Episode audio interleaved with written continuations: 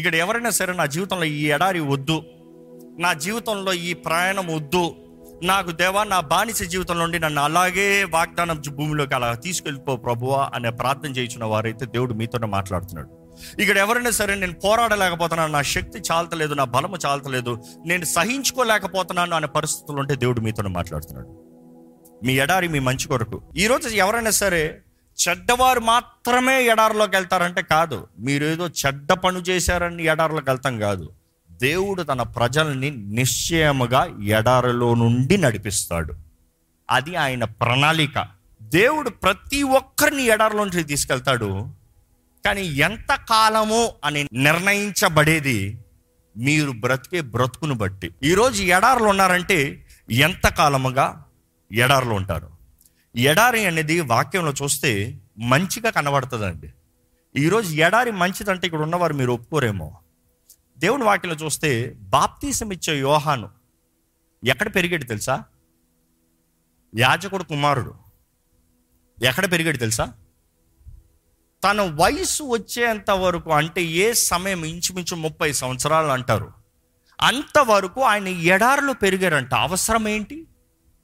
ఎక్కడుందండి వాక్యంలో చూద్దాము. Let's go to Luke gospel chapter 1 verse 80. శిశువు ఎదిగి ఆత్మయందు బలము పొంది ఇశ్రాయేలునకు ప్రత్యక్షమగు దినము వరకు అరణ్యములో నుండిను. ఎక్కడున్నారంట? మనుషుల మధ్య పరిచర్య చేసేంత వరకు ఎడారిలో ఉన్నాడంట. తన జీవిత గమ్యముని సాధించే, అంటే సాధన ప్రారంభం అంత వరకు ఎడారిలో ఉన్నాడంట. ఎడారిలో ఏం చేస్తున్నాడు? ఎందుకంటే ఈరోజు చాలామంది ఎడారి ఎందుకు అంటున్నారు. ఎడారు లేనిది జీవిత గమ్యాన్ని చేరలేరండి. ఎడారి లేనిది గాడ్స్ పర్పస్, ఫుల్ఫిల్మెంట్, ప్రామిస్ మీ జీవితంలో నెరవేరదండి. యోహాను దేవుని ద్వారా కోరుకోబడ్డాడు. యోహాను తల్లి గర్భంలో రూపించబడతా ముందే ఇందుకొని తెలియజేయబడ్డాడు. ఆ పని ప్రారంభించేంతవరకు ఎడారిలో ఉన్నాడంట. యేసు ప్రభు చూస్తే తన ఇంటి దగ్గర ఉన్నట్టుగా కనబడుతుంది, కానీ ఆయన సేవ ప్రారంభించే ముందు కూడా 40 రాత్రులు పగలు ఆయన ఎడారిలోకి వెళ్లాల్సి వచ్చింది. దేవుని వాక్యం చూద్దామా. మత్తయి సువార్త 4వ అధ్యాయం 1వ వచనంలో దేవుని ఆత్మ ద్వారముగా యేసు ప్రభు ఎడారిలోకి నడిపించబడ్డాడంట. అక్కడ 40 రాత్రులు పగలు ఆయన శోధించబడటానికి, అంటే పరీక్షించబడటానికి అనుమతించబడ్డాడంట. మీరు ఎవరైనా సరే దేవా నా జీవితం ఎందుకు ఇప్పుడు ఎడారిగా ఉంది అనుకుంటే దేవుడు అంటున్నాడు, ఇది నా పని, ఇది నా ప్రాసెస్.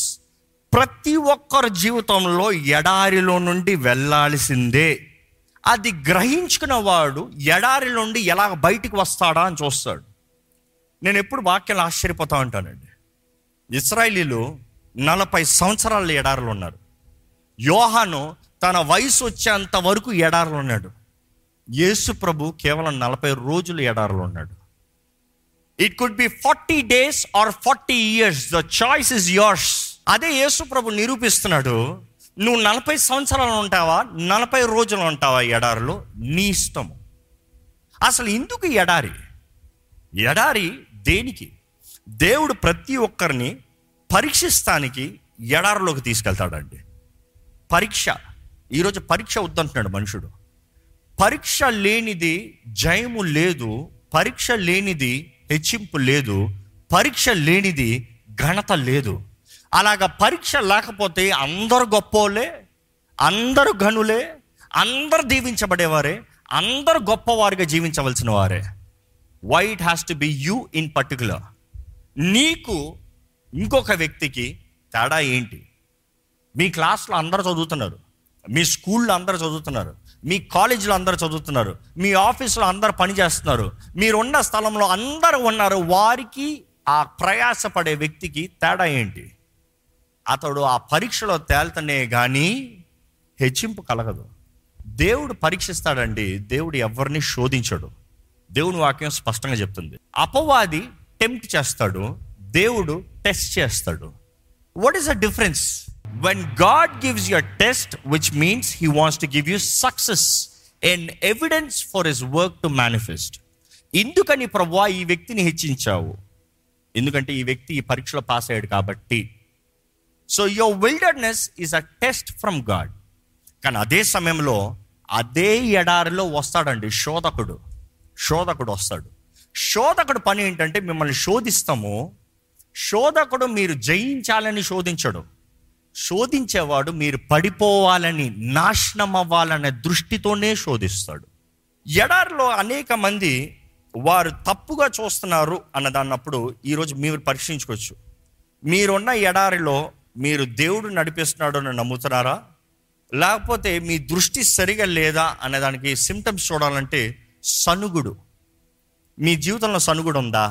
ఇక్కడికి వచ్చే ముందు ఎవరైనా సరే ఏం బ్రతుకురా ఇది అన్నారా, ఏం కుటుంబం రా ఇది అన్నారా, ఏం భార్య రా ఇది అన్నారా, ఏం భర్త రా ఈయన అన్నారా, లేకపోతే ఏం పిల్లలు రా వీళ్ళు అన్నారా, లేకపోతే ఏ ఉద్యోగం అన్నారా? ఎక్కడన్నా సనుగుడు వస్తుందంటే మేబీ మీరున్న ఎడారిలో మీరు దృష్టి సరిగా కలిగి లేరు. దయచేసి పరీక్షించుకోండి. మీ దృష్టి సరిగా లేకపోతే మీకు సనుగుడు కలుగుతుంది. ఇశ్రాయేలీయులు సనుగుతానికి కారణం ఏంటంటే వారి దృష్టి సరిగా కనబడలేదు. దేవుడు చేస్తున్న కార్యం వారికి గ్రహించుకోక వారు దేవుని మీద సనిగారు. ఉదాహరణకు చూస్తే సంఖ్యాకాండము 16:13 చదివితే, అయితే వారు మేము రాము, ఈ అరణ్యములో మమ్మను చంపవలెనని, పాలు తేన్లు ప్రవహించు దేశములో నుండి మమ్మను తీసుకుని వచ్చుట చాలనట్టు మా మీద ప్రభుత్వము చేయుటకును నీకు అధికారము కావలెనా? బుద్ధుందా వీళ్ళకి? అర్థమైందా మీరేం చదివారు? మమ్మల్ని ఎడారిలో చంపుతానికి ఎక్కడి నుండి తెచ్చారంట దేవుడు వాళ్ళని?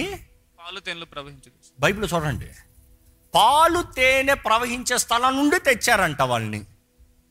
అంటే దేవుడు వారిని పాలు తేనె ప్రవహించే స్థలానికి తీసుకెళ్తాను రా బాబు అంటే వీరు దారి మధ్యలోనే ఎడారిలోనే ఎక్కడికి వెళ్తున్నారు కనబడతలే. అక్కడ బ్రతికిన బ్రతుకు కూడా కనబడతలే. బానిస బ్రతుకు, కొరడ దెబ్బలు, బాధ, వేదన, అవమానము, దుఃఖము, ఏడుపు, కేకలేశారు. దేవునికి మొరలు వినబడుతున్నాయని చెప్పాడు దేవుడు, వారి ఏడుపులు వినబడుతున్నాయని చెప్పాడు దేవుడు, వారి ప్రార్థనలు వినబడుతున్నాయని చెప్పాడు.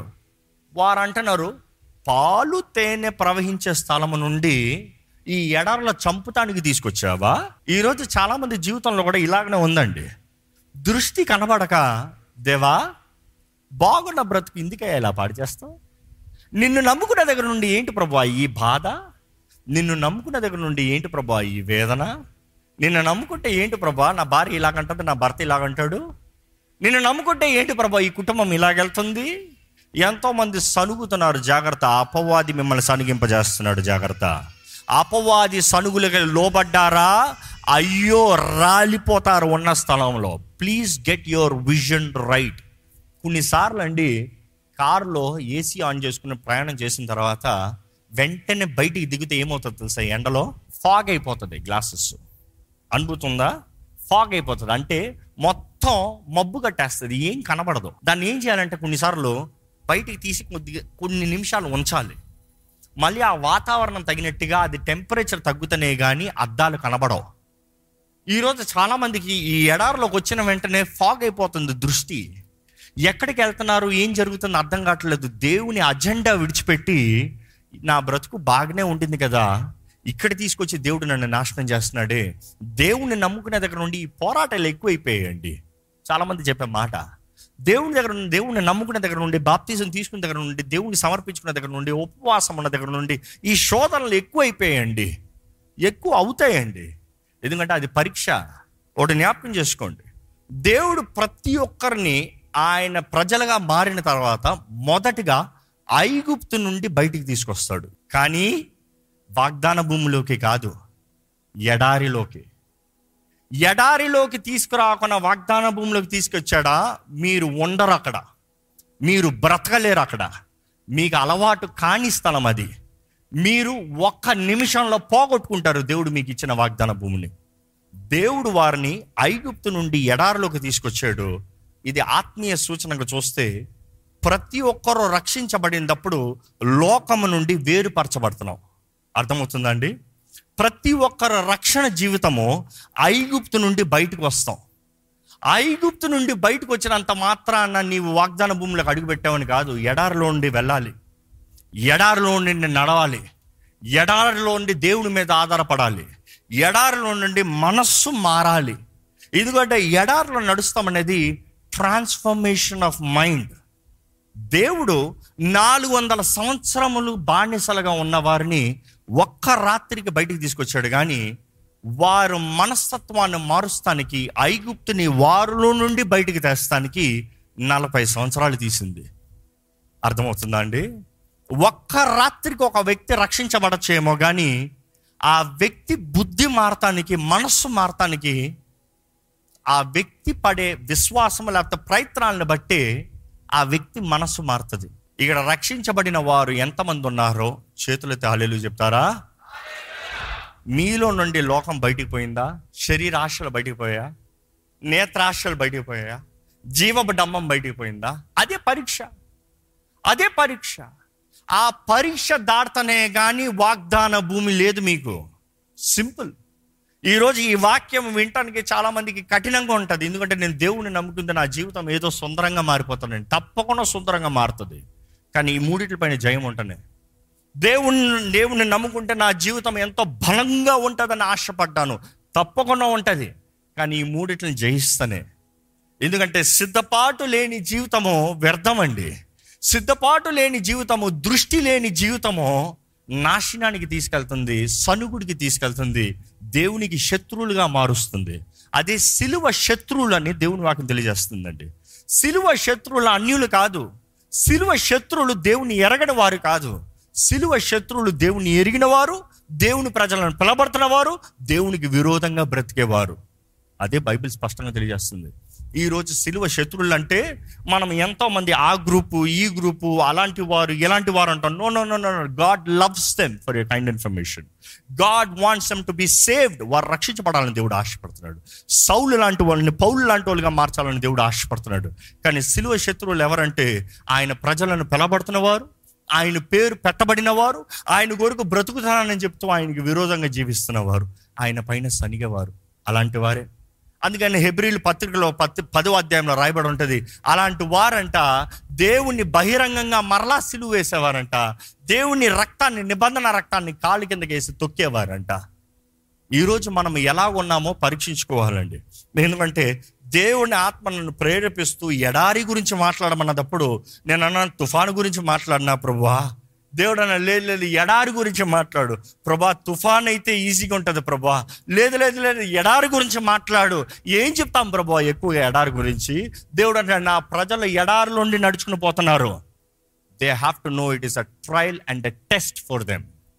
వారు పరీక్షలో జయిస్తనే కానీ నా కార్యాలని సంపూర్ణంగా పొందుకోలేరు, చూడలేరు కాదు. ఎడారిలో చూస్తూనే ఉంటారు, ఎడారిలో చూస్తూనే ఉంటారు. ఇక్కడ ఎడారిలో నుండి వెళ్తున్నానన్న వారు ఎంతమంది ఇక్కడ ధైర్యంగా సాక్ష్యం చెప్పగలుగుతారు? నా ఎడారి బ్రతుకులో దేవుడు నా తోడు ఉన్నాడు అని చెప్పగలిగిన వారు హల్లెలూయా బిగ్గరగా చెప్తారా? మనం అందరం తెలియజేస్తున్నాం. ఎందుకంటే ఎడారిలో దేవుడు మనల్ని పోరా ఎడారిలోకి పంపించే దేవుడు కాదు, ఎడారిలో మనతో ఉండే దేవుడు అంట. దేవుడు ఒక వ్యక్తిని ఎడారిలోకి పంపించేటప్పుడు నువ్వు వెళ్ళు, నేను అటువైపు ఉంటాను, నువ్వు ఇక్కడికి రా అని చెప్పే దేవుడు కాదు, నీతో పాటు ఎడారిలో నడిచే దేవుడు, నీకు ముందుగా దూతను పంపించే దేవుడు, పగటి మేఘ స్తంభమై రాత్రి అగ్నిస్తంభమై నీతో ఉండే దేవుడు, ప్రతి కీడుని తెగులుని నీ దగ్గర నుంచి దూరపరిచి నిన్ను కాచి కాపాడే దేవుడు, ఆశ్చర్య రీతిగా నిన్ను పోషిస్తూ నడిపించు, బట్ట మాయకున్నా చెప్పు తెగకున్నా నీకు సూపర్ న్యాచురల్ ఫేవర్తో నడిపించే దేవుడు. కానీ చాలామందికి అది సరిపోతలే.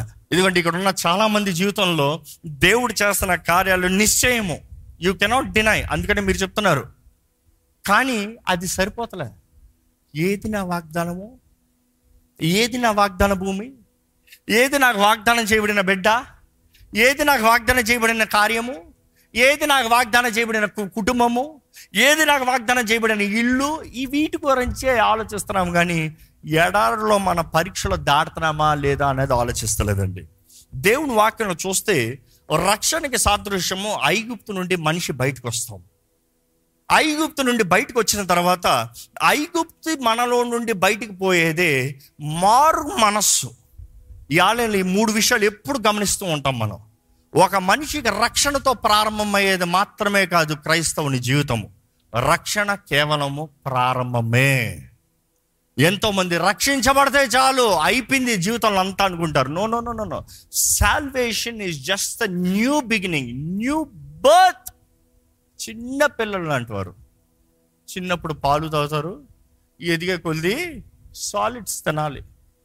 నేను రక్షణ పొందితే చాలంటే ఫర్ ఎవర్ నేను ఆ బిడ్డగానే ఉంటానంటే అవ్వదో. దేవుడు ఎదగాలని ఆశపడుతున్నాడు, ఎదుగుతాం మాత్రమే కాదంట, పోరాడాలని ఆశపడుతున్నారంట. God wants us to be warriors. యుద్ధ వీరుల్లాగా సర్వాంగ కవచాన్ని ధరించుకుని పోరాడాలి. ఎందుకంటే ఐగుప్తు నుండి ఇశ్రాయేలును బయటికి తీసుకొచ్చినప్పుడు ఇంకొక దారి ఉందండి, 11 రోజులు వెళ్ళొచ్చు. కానీ ఆ మార్గంలో ఉన్న శత్రువుల్ని కానీ ఇశ్రాయేలు చూస్తే పిరికోలుగా పారిపి చల్లా చెదురు అయిపోతారని, దేవుడు ఇప్పుడు వారున్న స్థితికి వారు పోరాడలేరని ఎడారిలో నుండి తీసుకెళ్ళి వారికి విశ్వాసాన్ని కలుగు చేసి వారికి పోరాడటానికి శక్తినిచ్చి తర్బిదు నైపుణ్యతనిచ్చి వారిని యుద్ధ వీరులుగా బయటికి తీసుకొచ్చాడు. ద్వితీయోపదేశ కాండము 8:2 చదివితే, మరియు నీవు ఆయన ఆజ్ఞలను గైకొందువో లేదో, నిన్ను శోధించి నీ హృదయములన్నది తెలుసుకొనుటకు నిన్ను అణుచు నిమిత్తము అరణ్యములో ఈ 40 సంవత్సరములు నీ దేవుడైన యెహోవా నిన్ను నడిపించిన మార్గమంతటిని జ్ఞాపకము చేసుకొనుము. ఆగండి, ఇక్కడ మనం చూస్తున్నాం, దీంట్లో ఎంతో స్పష్టంగా తెలియజేయబడుతుంది, ఎడారులోకి నడిపించింది ఎవరంట? దేవుడు. 40 సంవత్సరములు నిన్ను అందులో నడిపించింది ఎవరంట? దేవుడు. నిన్ను అన్ని విషయంలో నిన్ను తగ్గింపజేసి పరీక్షించి, ఎందుకంటే తెలుగులో శోధించి అని ఉంది, అక్కడ ఒరిజినల్ హీబ్రూలో చూస్తే ఆ ట్రాన్స్లేషన్ చూసినప్పుడు it is to qualify, it is to examine, it is to benefit, it is to test, అది మీనింగ్స్ వస్తాయి. పరీక్షించి ఇంగ్లీష్లో చూసినా కూడా మీకు టెస్ట్ అని ఉంటుంది, నాట్ టెంప్ట్, టెస్ట్. దేవుడు నిన్ను శోధించి అన్నప్పుడు అది నిన్ను పాపంలో పడేలాగా నీకు ట్రాప్ వేస్తాం కదా, అపవాది శోధనలు నువ్వు పాపంలో పడేలాగా ట్రాప్. దేవుడు శోధించి అన్నప్పుడు ఒక బంగారాన్ని ఒక బంగారపు కొట్టుకు తీసుకెళ్ళి ఇది నేను అమ్మదలుచుకుంటున్నాను, ఎక్స్చేంజ్ చేయదలుచుకుంటున్నాను అంటే ఆయన ఏం చేస్తాడు? వెంటనే పెట్టి చూస్తాడు. రెండోది ఏమంటాడు తెలుసా? పెట్టాలి అగ్నిలో, దీన్ని మెల్ట్ చేస్తానే కానీ దీనికి వాల్యూ చెప్పలేమంటాడు. ఆ మెల్టింగ్ ప్రాసెస్ ఇక్కడ టెస్ట్. దేవుడు అంటున్నాడు, నీ విలువ ఎంత అని నేను తెలుసుకోవాలంటే నిన్ను శోధించాలి, నిన్ను పరీక్షించాలి. నిన్ను పరీక్షిస్తాం మాత్రమే కాదు, నీ రూపురేఖలను మార్చేయాలి. నీవు గర్వంగా ఉన్న నిన్ను దీనునిగా మార్చాలి. ఇంగ్లీష్లో అయితే చాలా చక్కగా ఉంది, to humble and to test you. దాని నెక్స్ట్ ఏముంటుందంటే to know what is in your heart. నీ హృదయములో ఏముందో తెలుసుకుంటానికి దేవుడు నిన్ను పరీక్షించి నిన్ను తగ్గించేలాగా చేస్తానికి ఎడారిలోకి తీసుకెళ్తున్నారంట. ఏముంది మీ హృదయంలో? సనుగుడు ఉందా? సంశయం ఉందా? దేవుని దూషించే మాటలు ఉన్నాయా? లేకపోతే నా జీవితం గతంలోనే బాగుంది, నా బ్రతుకు ఎలాగ ఉండేదో, ఒకప్పుడు నేను ఎలాగ బ్రతికేవాడినో, ఎందుకంటే ఐగుప్తులు కూడా అలాగే మాట్లాడారు. ఒకప్పుడు మేము ఏం తినేవారిమి, మేము చేపలను తినేవారిమి, మేము రొట్టెలను తినేవారిమి, మేము అది తినేవారిమి, పనికిరాని బ్రతుకు బ్రతుకుతూ ఏడుచుకున్నవారు. తర్వాత దేవుడు తీసుకెళ్లే మార్గంలోకి వచ్చి దేవుని దగ్గరే వారి ఘనత ఏంటో మాట్లాడుతున్నాడు. దేవునికి తెలీదా? ఈరోజు ఎంతోమంది బ్రతుకుల్లో కూడా ఇలాగ ఉన్నారండి. దేవుడు మనల్ని పరీక్షిస్తానికి మనము దేవుని దేని మీద ఆధారపడుతున్నామో దాన్ని మనలోండి తీసేయాలని. ఎడారిలో ఉన్నారా అని మీరు పరీక్షించుకోవాలంటే there is nothing familiar around you. మీకు అలవాట్లు లేవు. ఈరోజు చాలామంది ఎడారిలో ఉన్నారు. ఈ హైదరాబాద్ పట్టణంలో ఎక్కడో పెరిగినవారు, ఎక్కడో చదువుకున్నవారు, అన్నీ సుఖంగా ఉన్నవారు సడన్గా దేవుడు తీసుకొచ్చి ఇక్కడ పెట్టాడు. ఈ ఏమవుతుందరా బ్రతుకు అర్థం కావట్లేదు. You're not familiar. God is saying you're in the wilderness, time to test you. ఇంట్లో ఉన్నప్పుడు బాగానే ఉన్నావేమో, నీ కుటుంబంతో బ్రతికినప్పుడు బాగానే ఉన్నావేమో, నువ్వు ఆ ఊరిలో ఆ ప్రాంతంలో ఉన్నప్పుడు మంచిగా ఆలయంలో నమ్మకంగా పరిచయం చేసేవేమో. ఇప్పుడు చూద్దాం, ఒంటరిగా ఉన్నదప్పుడు చూద్దాం. ఎందుకంటే ఎడారి ఎప్పుడు మనిషిని ఒంటరితనంలో తీసుకెళ్తుంది. దేవుడు, నీవు, అపవాది, వీరిద్దరి మధ్య నీవు నిలబడతావు, నీలో ఏముందో మిలుగుతుంది. అపవాది ఎప్పుడు నిన్ను నాశనం చేయాలని నాశనపు మాటలు మాట్లాడతాడు, దేవుడు నిన్ను మేలైన బంగారంగా ఘనుడిగా నిన్ను బయటికి తీసుకురావాలని దేవుడు నీ పట్ల నీ పక్షాన ఉంటాడండి. యేసు ప్రభు ఎడారిలో పోయినప్పుడు కూడా మనం చూస్తాము, దేవుని ఆత్మ ఆయనలో, ఆయనతో. ఇశ్రాయేలు ఎడారిలో పోయినప్పుడు కూడా దే వర్ నాట్ అలోన్. దేవుడు తన ఆత్మ వారితో, వారి మధ్య ఆయన నివసించాడు. మీరు ఎడారులో ఉన్నంత మాత్రాన దేవుడు మీ తోడు లేడని కాదు, దేవుడు మీ తోడు ఉన్నాడు కాబట్టి ఈరోజు కూడా మీరు ఆశ్చర్య రీతిగా నడిపించబడుతున్నారు. దయచేసి ఎడారులో ఉన్న మీరు, దేవా నన్ను బలపరచు, నన్ను నడిపించు, యథార్థంగా తలలోంచి ఒక చిన్న ప్రార్థన చేద్దామండి. నన్ను నడిపించు ప్రభా, నన్ను బలపరచు ప్రభా. ఈ ఎడారిలో నేను నశించిపోకూడదయ్యా, సనుగుడు ఉండకూడదయ్యా. నేను సనిగిన దాన్ని బట్టి నన్ను క్షమించు ప్రభా. దేవుడు అంటే నాకు ఇది జరగలేదని అడిగిన ప్రశ్నను బట్టి నన్ను క్షమించు ప్రభా. నా అవివేకతని క్షమించు ప్రభా, నా మూర్ఖత్వాన్ని క్షమించు ప్రభా. నువ్వు ఉన్నావు కాబట్టి ఇంకనూ నేను సజీవ లెక్కలో ఉన్నానయ్యా. నువ్వు ఉన్నావు కాబట్టి ఇంకనూ నేను నీ సన్నిధిలోకి వచ్చానయ్యా. అయ్యా నీ సన్నిధిలోకి వచ్చిన నేను కాదయ్యా, నేను నీ సొత్తునయ్యా, నేను నీ బిడ్డను ప్రభా. దేవా నీ వాక్యాన్ని పట్టుకుంటానయ్యా, నీ మాటల్ని పట్టుకుంటానయ్యా, తగ్గించుకుంటున్నాను ప్రభా. చెప్పండి దేవా, నీ ముందు నేను తగ్గించుకుంటానయ్యా. దేవుడు విరిగి నలిగిన హృదయం కలిగిన వారి కొరకు ఎదురు చూస్తున్నాడండి. విరిగిన హృదయం, నలిగిన హృదయం దేవుడు అలక్ష్యం చేయడంట. విరిగి నలిగిన హృదయానికి దేవుడు దగ్గరగా ఉంటాడంట. దేవుడు మీకు దగ్గరగా ఉన్నాడా? విరిగి నలిగిన హృదయం కలిగి ఉన్నారా? ఈ యాత్రికులు మీ ప్రయాణికులుగా యాజ్ ఎ ట్రావెలర్స్ మన ఈ లోకంలో ఉన్నామండి. ఈ ఎడారుల నుండి మనం దాటిపోవాలనే దేవుడు మనల్ని నడిపిస్తున్నాడు, కానీ ఈ ఎడారులో నాశనం అవ్వాలని కాదు. ఎన్నిసార్లు దేవుని బాధపడుతున్నాము, ఎన్నిసార్లు దేవుని దూషిస్తున్నాము, ఆశ్చర్య రీతిగా ఎన్నిసార్లు దేవుడు మన్నాన్ని ఓహకందని రీతిగా దేవుడు మనల్ని పోషిస్తూ ఉంటే ఇంకా సనుగుడా, ఇంకా గొనుగుడా, ఇంకా దేవుడేడి అనే ప్రశ్న. దేవుడు ఉన్నాడు కాబట్టి నువ్వు ఇంకా సజీవులకులో ఉన్నావని జ్ఞాపకం చేసుకోవాలండి. ఈరోజు దేవుడు అంటాడు, నీ కొరకు నేను సిద్ధపరుస్తున్నా. ఏంటి మీ ఆశ? ఏంటి మీ వాంఛ? ఏంటి మీ కోరికలు? ఎందుకంటే లోకానుసారమైన కోరికలు మీరు కలిగి ఉంటే అపవాది అక్కడికే తీసుకొస్తున్నాడు, జాగ్రత్త. వాటితోనే మిమ్మల్ని శోధిస్తున్నాడు, జాగ్రత్త. వారు హృదయ కాఠిన్యాన్ని బట్టి వారు శోధించబడుతున్నారని దేవుడు వాక్యం తెలియజేయబడుతుంది. దేవా నా ఆశ నీవేనయ్యా, నా వాంఛ నీవేనయ్యా, నా కోరిక నీవేనయ్యా, నాకు కావాల్సింది నీవేనయ్యా. Lord you are all that I need, you all that I want Lord. నీవు మాట సెలవిస్తే అన్నీ మారిపోతాయి ప్రభా. నీ వాక్ ద్వారంగా నన్ను జీవింపజేసే దేవుడివి. సెలవి ప్రభువా, సెలవి ప్రభువా, సెలవి ప్రభువా. దేవా నా జీవితంలో నీ మాట సెలవి అయ్యా. తండ్రిగా నా జీవితంలో పలుకయ్యా. భర్తగా నా జీవితంలో నువ్వు రోషం కలిగిన దేవుడు అని తెలియజేస్తున్నావయ్యా. I'm yours alone Lord. దేవా నా జీవితాన్ని దర్శించు, నా జీవితాన్ని ముట్టు, నా జీవితాన్ని బాగు చేయి.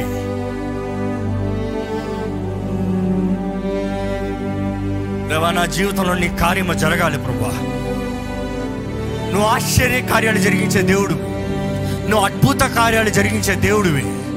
నీవు సర్వ సృష్టికర్తవయ్యా. నీకు ఎడారి ఏంటి, వాగ్దాన భూమి ఏంటి?